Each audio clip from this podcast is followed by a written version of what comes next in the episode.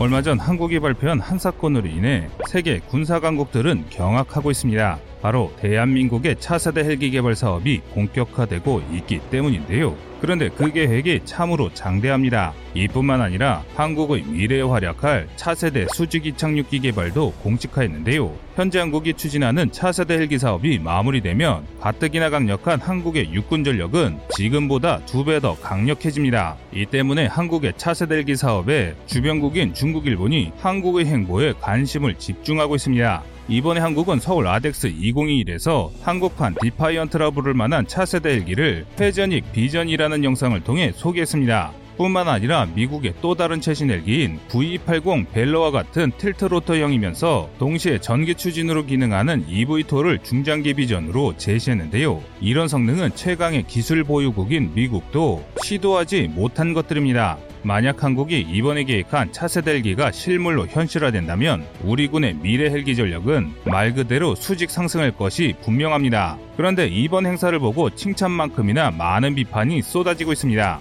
아직도 성능을 제대로 개량하지 못한 수리온과 여러 차례 사고를 낸 수리온의 파생형 헬기들을 두고 한국이 무슨 새 헬기를 만들겠냐는 것인데요. 실제로 현재 군이 운용 중인 수리온 계통의 문제점들은 아직 개선이 완료되지 않았습니다. 그래서 이런 상황에서 국산 헬기를 또 만들겠다는 것은 너무 자신감이 과한 것이 아니냐는 이들이 많습니다. 일각에서 주장하는 내용도 상당히 근거가 있는 말들입니다. 하지만 10년 으로 생각한다면 그들이 지금 주장하는 게 틀릴 수 있다는 것이 업계 관계자들의 의견입니다. 그 이유는 바로 지금의 대한민국과 10년 후의 대한민국 기술력은 차원이 다를 것이기 때문입니다. 또 일반인들이 생각하신 것과 달리 수령 결함의 원인 상당수는 외산 부품이며 이를 개선하기 위해서는 부품을 국산화해야 하는데 이는 곧 독자적인 헬기 개발 능력 확보를 의미합니다. 이렇게 된다면 기껏 확보한 독자 개발 능력을 쓰지 않을 이유가 없어지는데요. 한마디로 수리온의 문제를 개선하는 것과 차세대 헬기 개발은 서로 맞닿아 있는 부분이 있다는 것입니다. 즉 수리온의 개량이 마무리되는 시점이 바로 대한민국의 헬기를 독자 개발하는 날이 되는 것입니다. 그래서 준비했습니다. 오늘은 세계를 깜짝 놀라게 하는 한국의 차세대 국산 헬기에 대해 알아보겠습니다.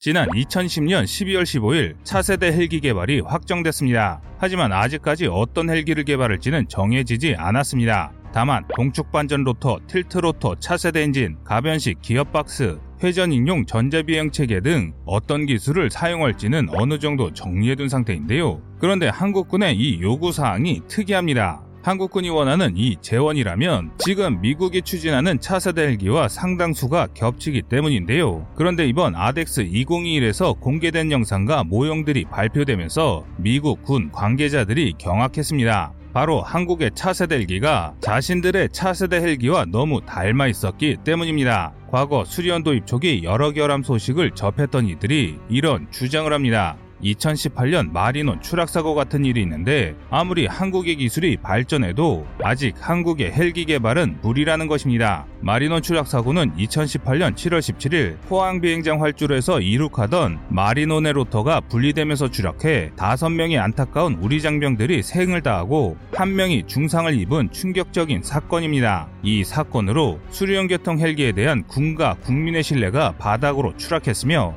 한동안 방산비리 논란이 있었는데요. 이에 많은 이들은 역시 국산은 아직 무리라며 외산 헬기를 도입해야 한다고 주장했습니다. 이 중 일부는 갑질을 일삼는 미국도 믿을 수 없으니 유럽의 우수한 항공사 헬기를 구입하면서 기술을 공유받자고 했는데요. 그런데 실상을 제대로 알았다면 절대 이런 소리를 하지 못했을 것입니다. 마리논 추락사고의 원인이 에어버스 헬리콥터스로 이름이 바뀐 유로콥터사가 판매한 부품이었기 때문입니다. 해당 부품을 만든 프랑스 기업이 공냉식으로 열 처리를 해야 할 부품을 수냉식으로 대충 처리한 뒤 검수조차 하지 않고 제품을 납품한 것인데요. 그런데 그 과정이 더 기가 찹니다. 실수를 저지른 유로콥터사 직원이 제품에 하자가 있음을 제작일지에 기록했음에도 이를 숨긴 채 폐기해야 할 제품을 에어버스에 납품했고 에어버스는 검수하지 않고 품질 보증서를 발급해 대한민국에 판매한 것입니다. 이 불량 로터 마스트는 마린원 두 대와 수리온 한 대에 납품되는데요. 즉 우리가 그토록 믿고 있던 해외 업체의 품질 불량으로 마리논 사고 같은 참사가 두 번은 더 일어날 수 있었던 것입니다.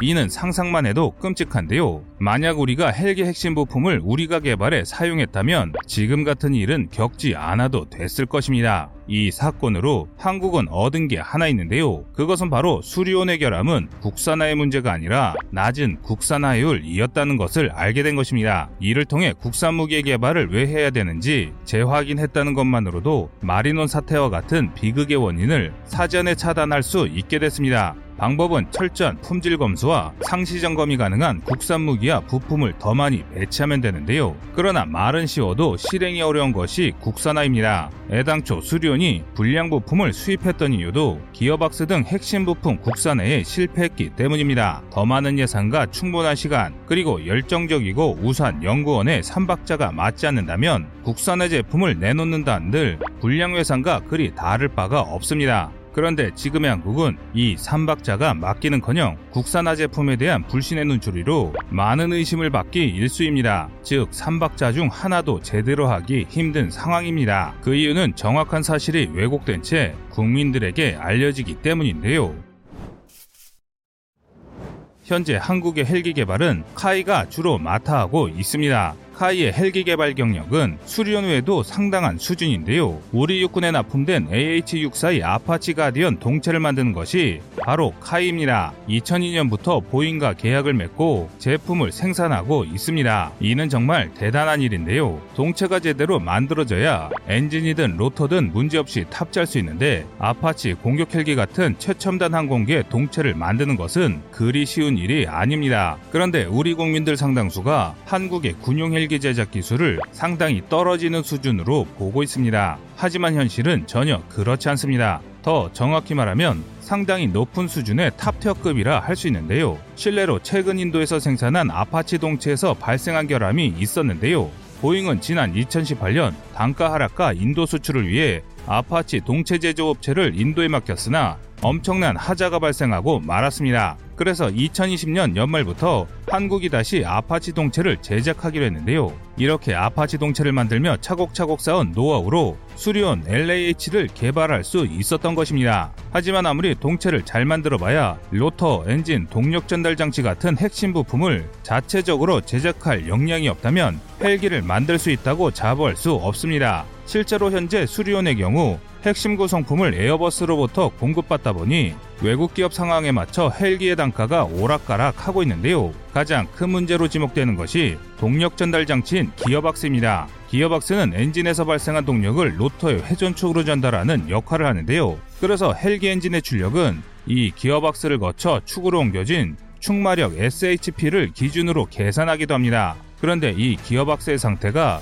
그리 좋지 않습니다. 한화 에어로스페이스에서 면허 생산 중인 GE사의 T701K 엔진의 출력을 전부 감당하지 못해 엔진의 출력을 의도적으로 낮춰야 하는 어이없는 상황이 발생했습니다. 블랙호크를 수리온으로 대체하지 말고 개량 사업을 추진해야 한다고 주장했던 개량파들이 주로 지적하던 수리온의 문제가 바로 이 부분이었는데요. 그런데 이번 아덱스에서 차세대 헬기를 공개한 한국이 수리온을 개량하는 데 쓸 국산 기어박스를 공개했습니다. 이 기어박스가 도입되면 더 이상 성능도 형편없으면서 비싸기만 한 유럽산 기어박스를 구매할 필요가 없어지며 수련의 성능도 비약적으로 늘어나게 됩니다. 또 이는 차세대 헬기 개발의 기반이 될 수도 있습니다. 한국이 이번에 공개한 차세대 헬기에 도입될 동축 반전 로터를 만들기 위해서는 국산 기어박스의 개발이 반드시 선행되어야 하는데요. 동축 반전 로터는 메인 로터를 두 개로 두고 두 로터를 반대로 회전시키는 로터입니다.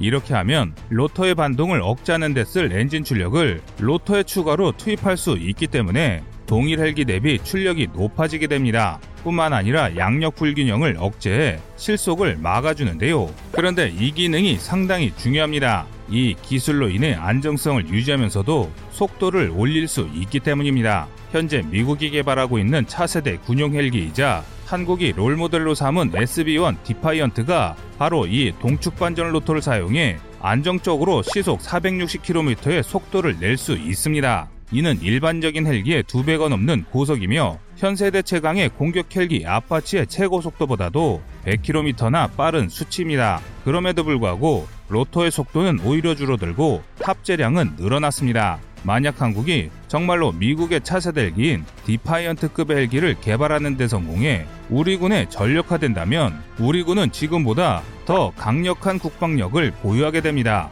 이는 당연히 우리 전력이 주변국을 압도하는데 일조하게 될 것인데요. 더 쉽게 말해 한국의 헬기 성능이 두 배 늘어난 만큼 한국 육군 항공대 전력이 두 배 늘어나는 것과 같다고 생각하시면 됩니다. 예를 들어 헬기를 이용한 강습이 주임무인 신속대응사단의 기동력과 무장량, 작전 반경 등이 단숨에 두 배로 늘어나게 될 것입니다. 이게 다가 아닙니다. 지금 한창 개발 중인 멈티까지 더해진다면 그 이상의 전력 강화도 충분히 노려볼 수 있게 되는데요. 하지만 설령 좋은 헬기를 만든다고 하더라도 사업 관리에 실패한다면 의미가 없습니다. 제한된 예산 안에서 목표를 달성해야 필요한 만큼 도입하거나 수출할 수 있는 무기로 쓸 수 있기 때문입니다. 교훈이 될 만한 안 좋은 사례는 OH-1 닌자 헬기인데요. OH-1 닌자는 일본의 노후화된 정찰 헬기를 대체하기 위해 일본이 만든 정찰 무장 헬기입니다. 세계 최초로 무관절 로터를 적용하는 기술 혁신을 인정받았을 정도로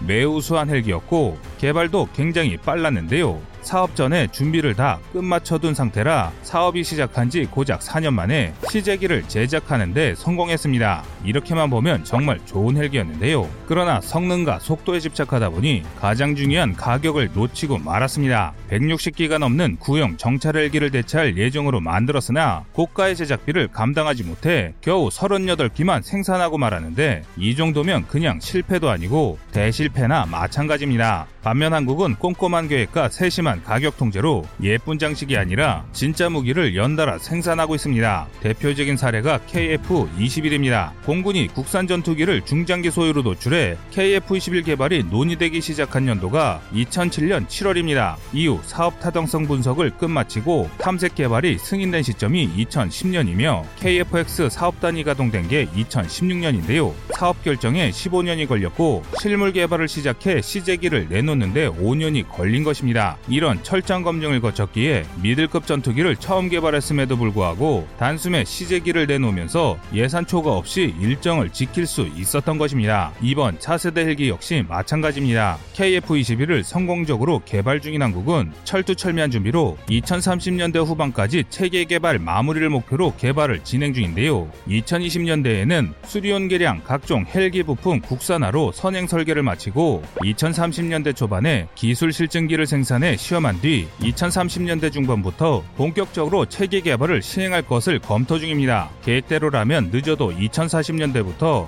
우리 차세대 헬기는 본격적으로 양산이 시작될 것으로 보이는데요. 2040년대면 너무 늦은 거 아니냐고 하실 분도 계시겠지만 이는 굉장히 빠른 속도입니다. 바로 미국의 차세대 헬기 사업과 비교해보면 되는데요. 우리보다 10년이나 먼저 차세대 헬기 개발을 시작한 미국이 차세대 헬기를 선정하고 전 력화하는 시점이 2030년입니다. 양국의 기술 격차를 떠올려 보면 한국은 정말 만만치 않은 도전을 하는 것입니다. 심지어 실패하면 다시 시도할 기회도 없습니다. 그 이유는 지금 우리가 사용하는 UH-60의 노후화가 상당히 진행되기 때문인데요. 하지만 일단 성공만 한다면 이야기는 완전히 달라집니다. 미국, 러시아 등 세계 최고 수준의 항공 강국들과 어깨를 나란히 하는 첨단 항공국으로 입지를 다질 수 있게 됩니다. 그리고 그 가능성도 상당히 높습니다. 과거 모두가 불가능이라 보였던 모든 것들은 우리 기술진이 모두 현실로 만들었기 때문인데요. 한국의 기술진들이 지금처럼만 해준다면 불가능은 또다시 우리의 현실이 됩니다. 여러분의 생각은 어떠신가요?